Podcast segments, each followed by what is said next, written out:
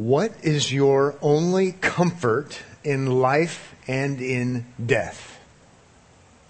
What is your only comfort in life and in death? Now that is a question. That is a great question that is very relevant to us. It's always been relevant since there's been sin in this world. Where do we look for comfort regardless of what's happening situationally, circumstantially? Where do we look? What is our ultimate only comfort? And the answer to that question is a classic answer and I won't try to improve upon it. Listen to how, to how it was answered in 1563 that I am not my own, but belong body and soul in life and in death to my faithful Savior Jesus Christ. He has fully paid for all my sins with His precious blood and has set me free from the tyranny of the devil. He also watches over me in such a way that not a hair can fall from my head without the will of my Father in heaven. In fact, all things must work together for my salvation because I belong to Him. Christ, by His Holy Spirit, assures me of eternal life and makes me wholeheartedly willing and ready from now on to live for Him. I love the question. I love the answer because it summarizes really what it means to be a Christian and how to live like a Christian and think like a Christian. And so our only comfort in life and in death ultimately is found in Christ. But that question actually begs a second question. So question number two, Heidelberg Catechism, 1563, relevant 2020. Question number two. What must you know to live and die in the joy of this comfort? What must you know to live and die in the joy of this comfort? The answer, it says, there are three things. First, how great my sin and misery are. How great my sin and misery are. Second, how I am set free from all my sins and misery how I'm set free from all my sins and misery. And third, how I am to thank God for such deliverance. How I am to thank God for such deliverance. Those are good and right answers. They are encouraging answers. Again, not because they're novel or because they're old, but because they summarize really biblical Christianity and a biblical perspective on life and complicated living. So I mentioned all of that this morning because of its obvious relevance to us, so that we might be thinking rightly, so that we might be thinking Christianly. But I also mentioned it this morning uh, for a secondary reason, and that's because of the great paradigm it gives us, not only for, for life and functioning in this world, but it also gives us a great paradigm. That second question and second answer gives us a great paradigm, not only for thinking and living, but also for understanding the Bible. Okay, if we're going to live this kind of life that would honor Christ, we would want to understand the Bible. The paradigm we find in answer two of the Heidelberg Catechism is a great paradigm for understanding all that God requires, all that He commands. And I can summarize it with the three G words that I like to use so often. Guilt, grace, and gratitude. Because really that's what uh, the answer is. The three things can be summarized when it says how great my sin and misery, are. That's grace. That's guilt. Second, how I'm set free from all my sins and misery. That's grace. Third, how I am to thank God for such deliverance. That's gratitude. And so guilt, grace, gratitude, that's our paradigm. And we're going to hear Jesus give commands today but whether they're from Jesus or from God in any place in scripture, when we hear commands, requirements, when we hear law, we'd better not be confused. We'd better understand that, well, we'd better understand commands are things we don't meet because we're sinners, guilt. And yet if we look to Christ to provide atonement and forgiveness and, and reconciliation, we see God's grace so He meets the obligations for us and forgives our breaking of them. And then third, now what should we do with those commands? Well, now that we're in a new position, a new status before God, we want to do the right thing. We want to honor Him the best we can by the power of the Spirit. We want to do things out of gratitude. And so I want to use the paradigm today again, not to superimpose something false on scripture, but I know that when you read uh, teachings about the Sermon on the Mount, uh, interpretations on the Sermon on the Mount, there are so many different ideas. And there are so many even false religions and false religious ideas that have started because of statements in the Sermon on the Mount misused, uh, partially quoted, taken out of context. I think it's safe ground to say how have other Christians approached this? Where, where they paid attention to the debates and they paid attention to the water under the bridge and they paid attention to the work of the Spirit in the past. And my conclusion is let's approach the Sermon on the Mount, therefore, like thinking Christians before us. Let's think of these commands through the lens of guilt, grace, and gratitude. Let's not start over from scratch. I think it was C.S. Lewis who, who said, let's not commit chronological snobbery.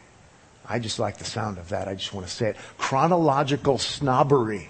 In other words, let's not be so arrogant as to say, let's just read all the commands and, and try to figure it out. No, let's say, let's look at the, de- the debates that have happened in the past. Let's read the commentaries. Let's think all, think through how Christians, thinking Christians, I'm going to add Protestant, reformational Christians, how have they thought about the commands of Scripture? Well, pretty much, if they've kept their head on straight and understood uh, salvation by grace alone, through faith alone, and Christ alone, it's through the paradigm. So we're going to hear from Jesus today, Sermon on the Mount, Matthew chapter 5. We're going to look at verses 21 to 48. And as we hear him give these requirements, these declarations, these commands, these laws, we're going to step back after we hear each of them. There are six of them. And we're going to say, how does, it, how does this relate to guilt?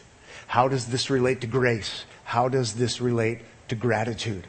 Okay, so what we're going to see this morning as, as we look, uh, as we hear from Jesus, he's going to give those famous "But I say to you" statements, and he says, "But I say to you, but I say to you, but I say to you, but I say to you." But I say to you, maybe if I'm up to six, I'm right, but it, just in case, but I say to you, six times he says, this is what you've heard in the past, but I say to you he gives us these, these new commands, if you will, these refined commands, these refined requirements. And so we're going to work our way through these six, but I say to you declarations from Jesus. And if you're taking notes, I have a really, really, really long outline point for each of these. So you'll probably just want to abbreviate. But every time we get to one of these, but I say to you, requirements, I'm going to say the first, but I say to you declaration from Jesus that exposes guiltiness, comma, points to grace in Christ, comma, and guides the saved in gratitude. So, guilt, grace, gratitude. Each one of these is designed to do that. Number one, the first but I say to you declaration from Jesus that exposes guiltiness, points to grace in Christ, and guides the saved in gratitude, we see in verse 21. Look there with me if you would. You have heard that it was said to those of old, You shall not murder, and whoever murders will be liable to judgment. Exodus 20, verse 13. Note the legal emphasis. He uses all kinds of legal words, law words throughout this section. So here's what the law required. Here's what the law said. You've heard it. You know it well. Who doesn't know that murder's wrong? Whether they know it's in the Bible or not, it's in the moral law. It's recorded here in Exodus 20. You've heard it said. My question for you is, do you think Jesus is going to correct it? Do you think Jesus is going to say murder's wrong? Uh, I don't think so for a second. He's not there to correct the law. Notice what he says in verse 21. If you look there, you'll see. But I say to you, Notice the authority. He, he's, he's putting himself on par with the divine authority. But I say to you, and rightfully so, by the way, just as an aside, in chapter 7, at the end of this, the people are going to say, he doesn't speak like others. He speaks uniquely, extraordinarily, as one who has authority, like the authority from above. So, but I say to you, equal par. Keep going then in verse 22, that everyone who is angry, so we have murder and angry are the connections. Everyone who is angry with his brother will be liable to judgment. There's our law emphasis. Judgment. Whoever insults his brother, there's the other connector, insults his brother will be liable to the council. So that would be the Sanhedrin made up of the priests, the elders, the scribes, the high priest as the president. Again, it's, it's their law court in a religious context and whoever says, you fool. Moros, where we get moron. Whoever says moron, an insult, a put down, will be liable to the hell of fire. Whew. So much for the kinder, gentler Moses.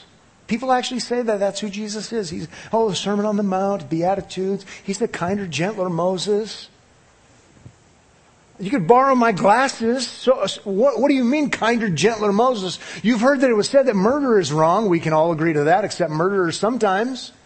But I say to you, if you insult someone by calling them a name like moron, I might say, you idiot, you jerk, you piece of work, however, whatever word we're going to use. That's the idea. He says, you're liable to the hell of, the, the, the hell of fire? Judgment. That would be ultimate judgment, ultimate condemnation, legality words. Wow.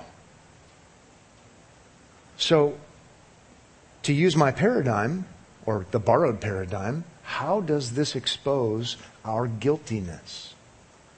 It definitely, easily exposes our guiltiness. It's pretty hard to, to find anyone who's uh, of any age at all who's not guilty of this. It exposes our guilt. Jesus is, is not softening the law. He's not lowering the law. If anything, he's blowing the dust off of their eyes so that they can see rightly the intent. What's the design been all along? That you're a lawbreaker, that you're guilty, guilty, guilty, guilty. And this is actually lead, leading to something good. He's not saying something wrong. This is good. And it's good to know that you're guilty. I talked to a, a, young man not too long ago, and in essence, he was blaming his parents for his PTSD. Oh, we love us some labels. Uh, he's blaming his parents for his PTSD because when he was young, they talked to him about heaven and hell and God's perfect requirement. And if you don't trust in Jesus, you deserve hell. I call that good parenting. I think Jesus would say, good job. And we don't want that young man to stay in that state, but you, will never look to Christ if you don't know you have a problem, if you don't have guilt. And Jesus wants everyone to feel guilty. He wants everyone to know that you don't meet the standard. All of the self-righteous, look at me, I'm better than some other person kind of thing. He's, he's making sure that, that that's dispelled. How does it show us our guilt? Rather easily. Next question, again using the paradigm, how does this point to grace in Christ? Well, I think that's pretty easy as well. 1 John chapter 2 verse 1 says, Jesus Christ, as I like to quote so often, the righteous, the law upholder. Jesus did the right thing here. This is designed to have people look to Christ. What's my only hope to get out of hell then, to get rid of my PTSD, or whatever it might be? I gotta look to Christ. I gotta look to Him the upholder of the law, the one who didn't come to abolish, chapter 5, verse 18, but to fulfill. This is all in that context. The next question, then, again, with the paradigm of guilt, grace, and gratitude, is how does this guide the saved in gratitude? Well, it guides us in gratitude if we're trusting in Christ because now I can say, well, now that I'm trusting in Him, my relationship with God is no longer dependent upon my perfect righteousness. I'm looking outside of me for Christ's righteousness and, and forgiveness. And so now that I'm not under condemnation, I've been justified, not condemned. Now I want to do the right thing out of gratitude by the power of the Spirit, not to get in, but because I am in. And now all of a sudden, the law of God is not this horrible thing. It's actually something I want to do. It reminds me of the psalmist. If you read Psalm 119, he, uh, the psalmist uses all different um, synonyms for law. Sometimes he says he, uh, testimony, word, law, other things like that. I, I love the way the psalmist can say, from a believing perspective, Psalm 119, verse 105, Your word, synonym for law, if you cross reference to verse 97, Your word is a lamp to my feet and a light to my path. Oh, it's, it's for my safety. It's what I want to do so I can go in the right direction, the proper direction, and, and honor you and also do what's good and right for me. Now, to further press the point, and I think we should not take this out of context, to further press the point of this, but I say to you statement, let's look at verses 23 to 26. So if you are offering your gift at the altar, think Old Testament, think animal sacrifice, it's present tense, so this is happening right then and there. So if you're in the midst of doing this religious act, which is good and right and something God wants you to do, and there remember that your brother has something against you, leave your gift there before the altar and go. First be reconciled to your brother and then come and offer your gift come to terms quickly with your accuser while you are going with him to court, lest your accuser hand you over to the judge, again, legal emphasis, and the judge to the guard, and you be put in prison, legal, legal, legal, law, law, law. Truly I say to you, you will never get out. Strict justice law, you will never get out until you have paid the last penny. Again, not kinder, gentler Moses. Exactitude, justice, severe, not good news. The kind of stuff that shows guiltiness. Guiltiness.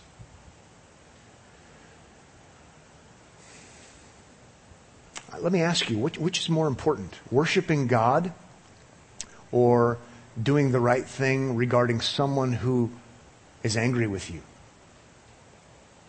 I think the obvious answer is worshiping God. I think Jesus would agree worshiping God. But what he's doing here is he's, he's, he's, he's un- uncovering a problem. And the problem is, I, as long as I do the external worship things, I can neglect other significant, important things. And so Jesus, knowing that this must be going on at the time, is saying, you know what? Don't compartmentalize your life. You, you need to be honoring God, loving God, and neighbor. So go deal with your problem and then come. And now we're thinking clearly and sanely about how, how all of this works. I think the main reason he's emphasizing what he's emphasizing here, though, is to get their attention that God is not deceived, that they think they're okay because they're going through the religious actions, and in fact, they're very, very, very much guilty. So again, it's a true thing in my life. If I know someone has something, something against me, I, I, I need to try to go, go deal with that to the best of my ability. Insofar as you can, the apostle Paul might say. So that's true and right. So in the gratitude section uh, of the paradigm, I want to do that as a Christian. But I also need to know in the guilt section, I don't have all of those loose ends tied, nor could I ever ultimately. And so I've got a problem. So I've got to look to Christ ultimately.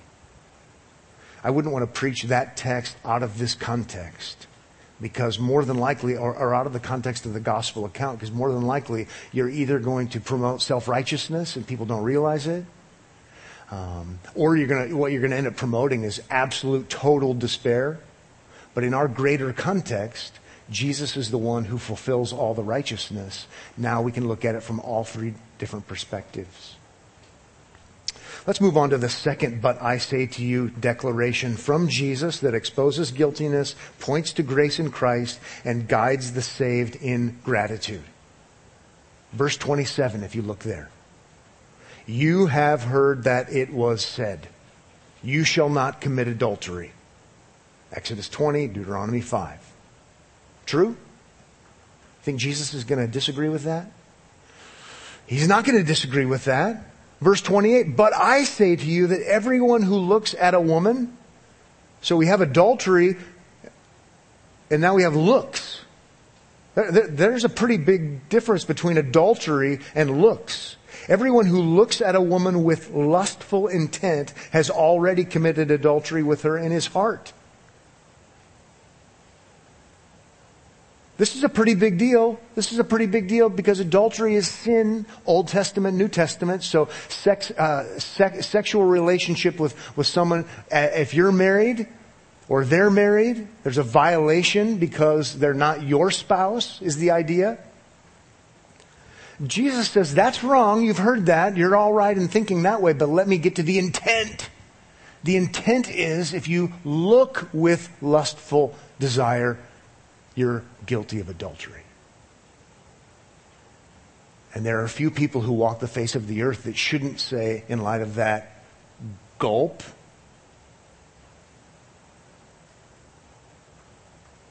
First Corinthians chapter 6 verse 9 bars adulterers from heaven. Wow. Verse, verse 20, 29 says, if your right eye causes you to sin, thought of as the best eye back in the day, apparently, from what I've read. Uh, even Josephus, uh, the writer, talks about how some kings, when they would conquer peoples, they would take the right eye of the warriors out because the left eye was protected by the shield, apparently, or something like that. But your, your, your best eye, at least that's what they thought at the time. If your right eye causes you to sin, tear it out and throw it away, for it is better that you lose one of your members than that your whole body be thrown into hell. And, and if your right hand causes you to sin, which is the best hand, right? Sorry, lefties. Um, my dad would be offended by that. Cut it off and throw it away. For it is better that you lose one of your members than that your whole body go into hell.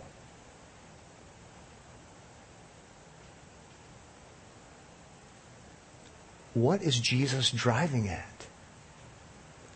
Well, first and foremost, he, he's driving at the fact that sin is bad. Hell is bad. You don't want to go there. It's ultimate bad. So on one level, he's saying do anything possible to avoid hell because it's the worst. It's what you don't want. Ultimate judgment, ultimate law, ultimate condemnation. Go to whatever extreme is necessary to avoid hell. He's making that point. But, but in so many ways, he, he, he makes the deeper, more profound point. Everybody's guilty and everybody deserves hell if looking lustfully is adultery. And by the way, what if by removing your right eye and your right hand, you could stop sinning? What would still be a problem? I mean, it'd be good if you could stop sinning. I think he's using hyperbole to make the point. But if you stop sinning now, you still would have a problem because you're still guilty. We're still under God's con- condemnation. So, reading it in the greater context, yes, sin is bad, sin is awful, do whatever you can to, to, to stop this problem, but by the way, you're still guilty, you're still busted. You still need the one who came not to abolish the law, but to fulfill the law you still need, chapter 1, verse 21, Jesus to save you from your sins. So again, he's, if we step back and say, all right, in light of this, let's do our paradigm then. Well, it exposes our guiltiness because he's getting at the heart. And even if we have a good external uh, behavior, we think wrongly. Everyone's guilty of thinking wrongly about others at times. So there's that, universal guilt. How does this point to grace in Christ? Again, it points to grace in Christ if we think in terms of He came to save His people from their sins. I can't plead with you enough to keep going to that, what I'm calling the touchstone. The whole gospel account is ultimately about how Christ came to save. So here is he saying, if you want to go to heaven, just stop sinning. Well, it would be good to stop sinning because sin is really bad, but you're already busted. You're already guilty. You're, we're already sons and daughters of Adam. Remember the whole big picture. Step back and go always back to the touchstone. We're meant to read the whole account in light of the fact that He came to save His people from their sins, their violations of God's commandments. To look to Him. That's what this is designed to have us do. To see Him at Calvary. We know how it begins in His naming. We know how it ends at Calvary. I like what Michael Horton said uh, about God's requirements. He says, first, we need to constantly hear the law of God. And Jesus is helping us to see the law of God here clearly, even at its heart intent. In spite of our failure to conform to it, that we will forever be running to Christ. Forever running to Christ. Then how does this guide the saved in gratitude? Well, new status, no condemnation. Again, now a desire to honor him and do what he would want me to do to be conformed to the image of Christ. Let's move on. Let's go to a third, but I say to you declaration from Jesus. It exposes guilt, points to grace in Christ, and guides the saved in gratitude.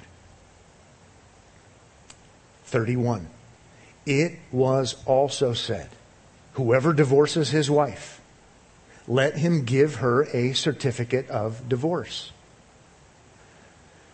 which is what Deuteronomy 24 talks about. So just to kind of bring you up to speed, divorce is rampant in the culture that he's addressing. Um, we're familiar with what that looks like. Uh, you could divorce your wife if you were a man. There's definitely sexism involved. You could divorce your wife uh, if you were a man because you didn't like the way she made the food, according to um, rabbinic, rabbinic tradition. Uh, if you found someone else who was, to quote a rabbi, fairer in your eyes than she was, um, for all different kinds of reasons, you could divorce your wife. So it's rampant in the culture, running around, divorce, divorce, divorce. Um, but the law says to protect the woman, if you do, you have to give her a certificate of divorce so that she can prove that she's not married to someone else anymore.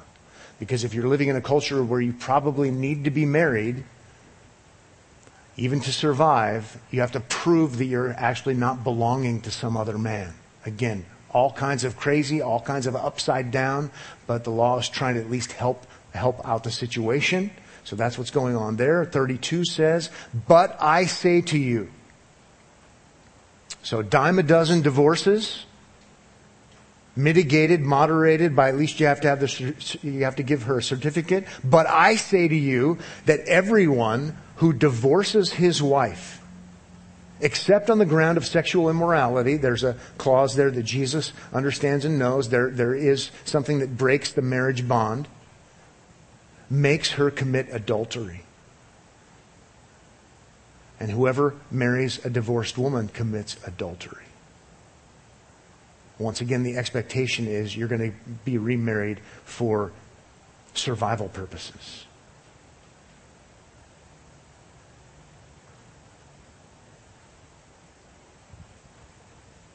This is designed, again, to show people their guiltiness. Divorce, divorce, divorce, divorce, dime a dozen. Oh, but we're good religious people because Rabbi so and so says under these circumstances. Rabbi so and so says under these circumstances. And, and, and it's not true breaking of marriage through adultery, it's just willy nilly all over the place. And so by Jesus saying what he's saying, no doubt he's shining the light of God's law on lots of sin, showing lots of people their guiltiness.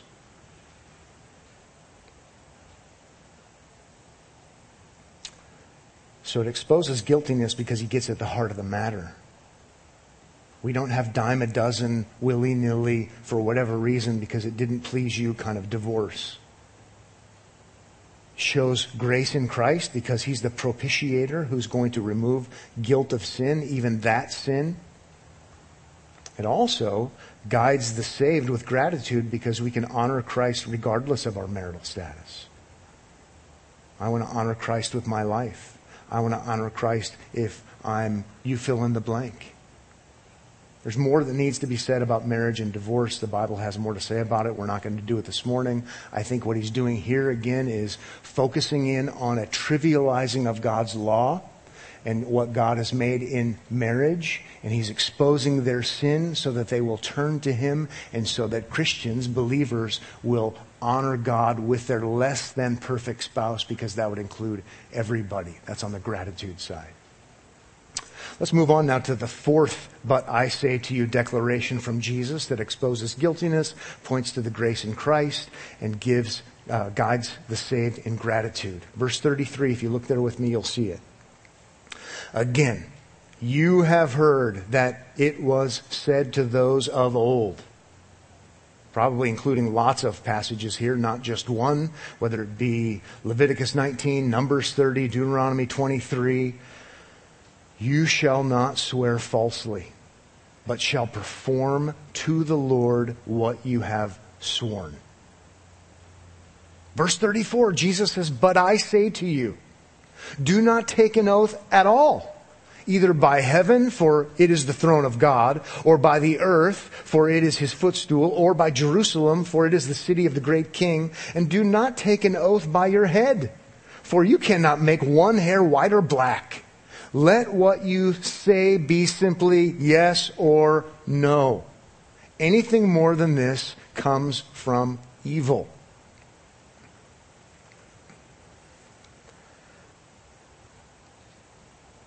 What seems to have been going on and what commentators tell us going, is going on and historians tell us is going on is people were trying to be weasels, right? I can, I can say certain things, but it could be deceptive. unless I'm going to swear on a stack of Bibles or whatever it is, they would, they're saying different things then, but we kind of get the idea. Uh, Jesus is, is making the point, you know what? Don't, you, you, you have to have integrity. your yes should be yes, to quote James, his brother later. Uh, just your, your word, because you have honesty, because truth is right and honest and true and genuine, and, and people should not be deceiving their neighbors through trickery or certain words where you have to add all of these qualifiers and swearing on God and uh, I swear to God kind of stuff. It doesn't make any sense. Don't do that anymore. And apparently it, it had become a pretty big deal. We should know that Jesus, it would be an error to say Jesus is suggesting that you can't ever take an oath. Jesus in Matthew chapter 26 verses 63 to 64 will swear under oath from the government that he is who he's been claiming to be. The point is not that you can never take an oath, a genuine oath. Deuteronomy 6, Deuteronomy 10, God making covenants. The point is, your yes should be yes. Mean what you say. Be a person of your word. How does this expose our guiltiness? Well, it exposes our guiltiness because we don't always keep our word and we're not always honest and we don't always do what we say we're going to do. Surely everyone feels a sense of guilt here. Surely you feel a sense of guilt that you haven't always done what you said you were going to do. That you haven't been entirely, always haven't, you haven't always been entirely forthright with your intentions or your word. I know I'm guilty. How does this point us to grace in Christ? Well, again, he would have been the truth teller he would have been the one who only and always and forever told the truth. And so I'm thankful that if I trust in Christ, I'm united to him by faith, and God accepts me as if I always told the truth. How does it guide the saved in gratitude? Well, now I, I now that I've trusted in the one who says he is the truth, and he asks me to tell the truth and not be a deceiver, well, I, I, I want to do that. It's a light unto my path. I'm not condemned for my lying or lack of utter straightforwardness, but I, want to say what's right. I want to do what's right. I want to be a man of my word. Again, I referenced James 5:12 earlier. Fifth, fifth, but I say to you declaration from Jesus that exposes guiltiness, points to grace in Christ and guides the saved in gratitude. We see it in verse 38 and 39 and following. You have heard that it was said, an eye for an eye and a tooth for a tooth. That's Exodus 21, Leviticus 24, Deuteronomy 19. A positive statement about justice. Equal If you violate, there's an equal consequence. It's fair. You get what you deserve. Not worse, not less. It's a good statement. Then it says in verse 39, But I say to you, do not resist the one who is evil. But if anyone slaps you on the right cheek, turn to him the other also. And if anyone would sue you and take your tunic, let him have your cloak as well. And if anyone forces you to go one mile, go with him two miles. Give to the one who begs from you, and do not refuse the one who would borrow from you. And I'll be the first one to say, this is challenging.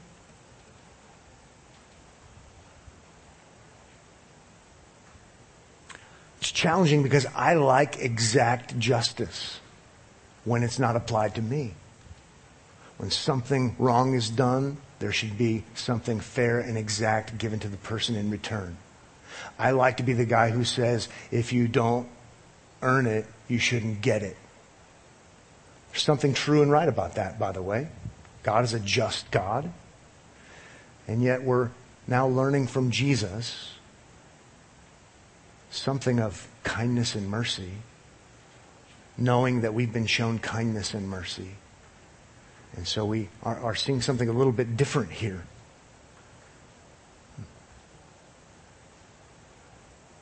I would note as one qualifier that kind of helps me think this through, but it doesn't answer all my questions, is Jesus is addressing individual believers here. He's not addressing the governing officials.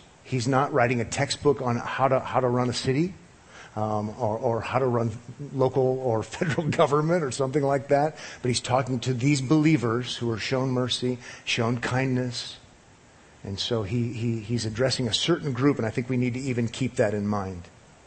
I, even as another aside to kind of help us, because this is complicated, I think. Even when Jesus talks about church government, it actually doesn't look exactly like this. But here he's addressing them, these kingdom citizens, if you will, and the disciples. And I want you to be acting and thinking like you belong to this coming kingdom that will be perfect. And it seems to show up in this, this ethic that he's describing to them. But again, all kinds of questions. I mean, here's a question. Does this mean I should take the locks off of my house? Well, that would be uh, interesting. Uh, go for it. Uh, no, I wouldn't recommend it. I also have obligation to take care of my family. Biblical obligation to, to love them and to provide for them. So then how do I do that? I would just encourage you to pray for wisdom to figure out how you work this out in your life. Um, and I probably don't work it out perfectly. Guilt. Thankful for Christ because I don't even know all the questions to be answering that I can't answer right, rightly. Gratitude, you know what? I'm thankful. And I do want to have the spirit of this kind of person who doesn't always exact uh, uh an, uh, a one to one correlation. What you deserve is what I'm going to give you in return. I can be merciful and gracious, and, and so can you. And hopefully we can grow in that in our gratitude. Let's move on now to the final one, a sixth but I say to you declaration from Jesus that exposes guiltiness, points to grace in Christ, and guides the saved in gratitude. 43 says, You have heard that it was said, You shall love your neighbor and hate your enemy. Not an exact text. No, we know we're supposed to love, but what about the hate side? Well, you do have a, a, an emphasis, like in Psalm 139, for example. I hate those who hate you. There is this kind of um, hating enemy kind of emphasis that shows loyalty. Deuteronomy 7, Exodus 34. So the, the attitude is you, you love the people who are around you, you care about, and you hate your enemies.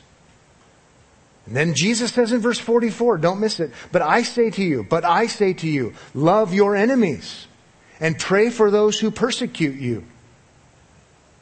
45 says, so that you may be sons of your Father who is in heaven. Ah, that's kind of the aha moment.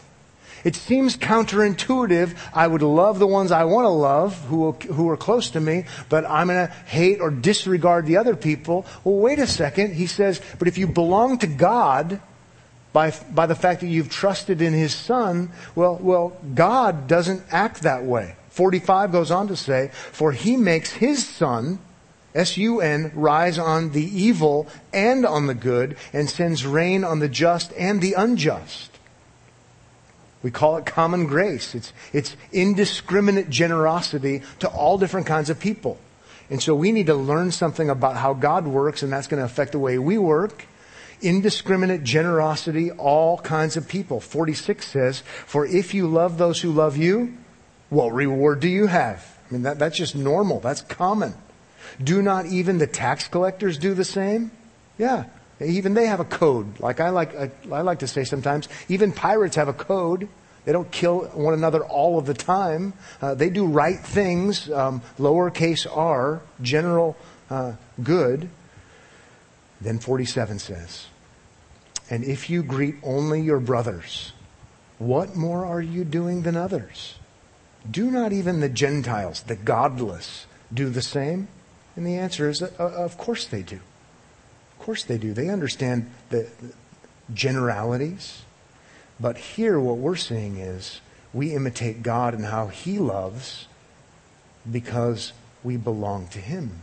And then 48, 48 is the doozy, and we'll, we'll try to wrap it up on this. 48 is a, as an ending to this final but I say to you statement, but I'm also going to see it as a, a final bracketing of this address. 48, don't miss it. You therefore must be perfect as your heavenly Father is perfect. And I think perfect means perfect. It's all been legalities. It's all been about exactitude. It's all been about precision, blowing the dust off of their eyes. And there Jesus says with the final closing, be perfect as God is perfect. Now sure it applies to the love, but it probably applies broader. And this is the death knell. This is the death blow, if you will, because we have to, if we're honest, by God's grace, we have to say, fail, fail, fail. I don't meet the exactitude requirement. Jesus doesn't lessen the requirement. He makes it all the clearer for us to see. Be perfect as your heavenly Father is perfect. This is why we can say to people, and we should remind ourselves, heaven requires perfection. Nobody gets into heaven. Nobody is justified apart from perfection. Which is why we don't look to ourselves, to our own performance, to our own ability. I'm going to keep the requirements of the Sermon on the Mount, and, and I'm going to do these things, and then God's going to accept me. Well, maybe externally we can do a pretty good job sometimes. But he goes for the heart, motive, actuality, precisely, so that we will say, guilty. So that we will look to him in his grace. And having discovered his grace in Christ, having been saved by him, 121, then we want to do the right thing. God, help me now to bear the fruit of the Spirit, which would be things like love which would relate to other people, like patience, like kindness, like generosity, like long suffering, obeying God's requirements. Fruit of the Spirit, not because of our own efforts, ultimately because of the Spirit working in us. I hope now you at least understand why I would want to say, let's look at this through a certain paradigm all kinds of people teach work salvation through preaching the Beatitudes and the Sermon on the Mount. Remember chapter 1 verse 21. If we could do it to be saved, he wouldn't be named Jesus, the one who came to save his people from their sins. But we have to see that we would never look to a savior if we think somehow we're sufficient and we can do it on our own. We're guilty, so we look to His grace. And now on the other side of things, as kingdom citizens, we want to live our lives of obedience and gratitude unto him. So this week in my life, I want to treat other people differently. I want to think differently, even as I would want to approach God in worship, but not to get in, but because I'm in through Christ Jesus in his perfect work on my behalf. We should pray. Father, thank you for this morning. Thank you for reminding us that we can trust you and that you're good and kind and generous toward us, that you've shown us not only common grace, but you've shown us extraordinary, special, unique grace in and through your Son, the Lord Jesus. May we be looking to him during these days, and may we be looking to him through all of our days. Sustain us, encourage us, build us up. In Jesus' name, amen.